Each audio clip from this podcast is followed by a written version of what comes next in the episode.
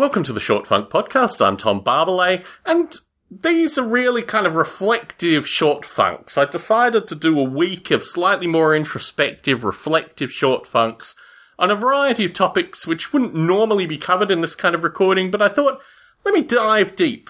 Let me see. I've got like skimmings of little festering pools, which some people might call wisdom, others might call Tom's explicit neuroses, somewhere between those two things and I thought I should record some short funks that distilled some of these ideas. One thing I'd like to talk about is mental lists. I do write things down occasionally, but I far prefer to keep mental lists, and it's something that I'm quite obsessive about. I like maintaining a sense of, you know, causality in lists that I keep purely in my mind, which means that if something comes up on one of those causal lists, I have to retain the list and see uh, that has to go before that because of reason, you know, X, Y, Z, what have you. These mental lists are critical in both my professional life, but also what I call my after hours work, which covers basically podcasts, Noble Ape development. Did I mention podcasts? Occasionally some podcasts as well. And in creating these mental lists, I have broken some of these rules. With regards to short funk and also with regards to Stone Ape, I keep topic lists now. I keep them on a cloud based document service, let's just put it that way.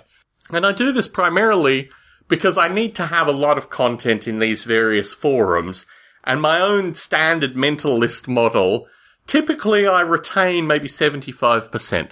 But in my professional life, I'm really very aware that I have to maintain mental lists in order to I don't know, maintain my mental vibrancy, basically. I need to be able to move through these categories in such a way that I understand the coherence between them and ultimately form a kind of narrative story that assists with these mental lists. When I record Stone Ape, people have asked me how much preparation do I put into recording Stone Ape.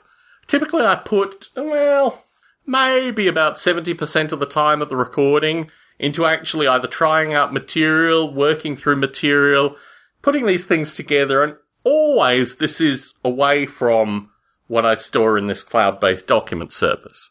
Really, I do a lot of prepping in order to test the many possibilities that come through recording Stone Ape.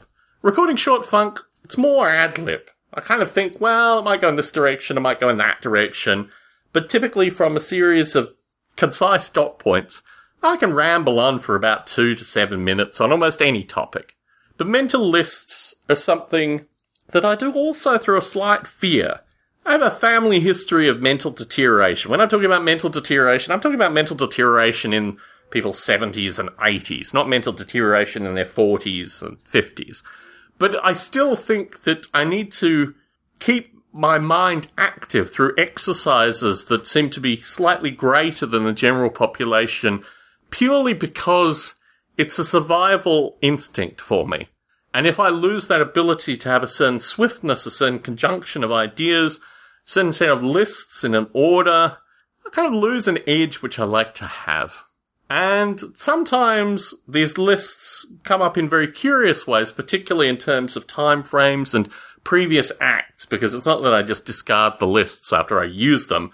It's that they become part of a kind of continued narrative, which still is embodied after the fact of these things occurring. And in thinking how these lists kind of fit themselves together, oftentimes I can find temporality. Oh, that was three weeks ago. That was six months ago. That was a year ago. In order of the events as they occur. Primarily because I like to act on the mental lists. Having the lists is one thing, actually doing what is in the lists is another. Tom Barbalet in San Jose, signing out.